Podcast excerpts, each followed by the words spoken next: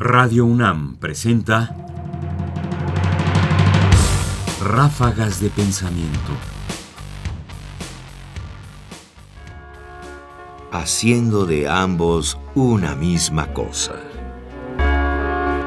Aquella niebla oscura es una luz divina, fuerte, hermosa, inaccesible y pura, íntima, deleitosa, en ver a Dios sin vista de otra cosa, la cual a gozar llega el alma que de amor está inflamada y viene a quedar ciega, quedando sin ver nada la esencia trascendida y alcanzada. Y cuando la conquista del reino de sí misma está acabada, se sale, sin ser vista de nadie ni notada, a buscar a su Dios de él inflamada. Aunque busca al amado, en la fuerza de amor toda encendida, sí le tiene hallado, pues está entretenida en gozar de su bien con él unida. En la noche serena, en que goza de Dios su vida y centro sin darle nada pena, le busca bien adentro, con deseos, saliéndose al encuentro.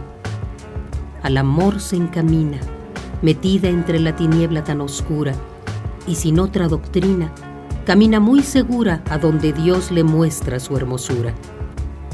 Y cuando de continuo del Verbo eterno el alma está gozando, su espíritu divino mueve un aire muy blando que todo lo anterior va regalando. Gozando de él a solas y puesto un muro en este prado ameno, vienen las blandas olas de aqueste aire sereno y todo lo de afuera lo hace ajeno. Oh noche cristalina, que juntaste con esa luz hermosa en una unión divina, el esposo y la esposa haciendo de ambos una misma cosa. Juan de Palafox y Mendoza, de las liras de la transformación del alma en Dios. Haciendo de ambos una misma cosa. Pensamos al alma siempre en eterno movimiento. Y hemos dicho ya que el alma misma es un constante fluir de una cosa a otra.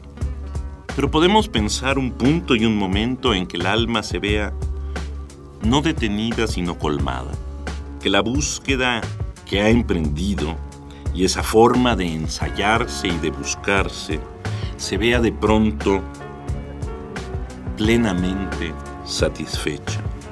Hay una tradición, la tradición mística, que supone que en algún momento, en un instante, es posible que el alma repose en la plenitud de su propia sabiduría. Y que ese reposo es en realidad el haberse vertido a ser otro y ese otro es Dios.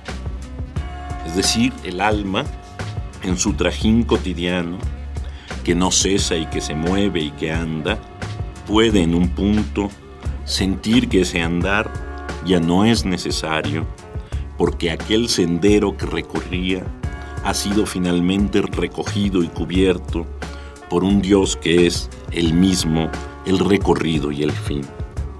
Y entonces lo que entendemos es una noche serena, un gozo, una llegada al centro, un punto en que la luz se ve colmada de obscuridad, cegada y trascendida por la presencia de aquel ser que es más ser que el alma.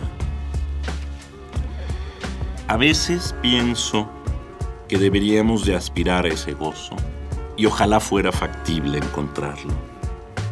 Por lo menos como idea es un anhelo que alivia en el viaje y que en cierta medida supone que este andar tiene finalmente un sentido.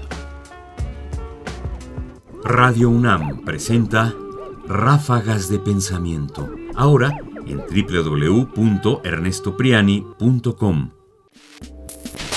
Sofía. Sofía. Sofía. Sofía. Sofía. Ráfagas de Pensamiento. Ráfagas de pensamiento. Sofía. Comentarios: Ernesto Priani Saizó. Voces: Margarita Castillo y Guillermo Henry. Controles técnicos: Francisco Mejía.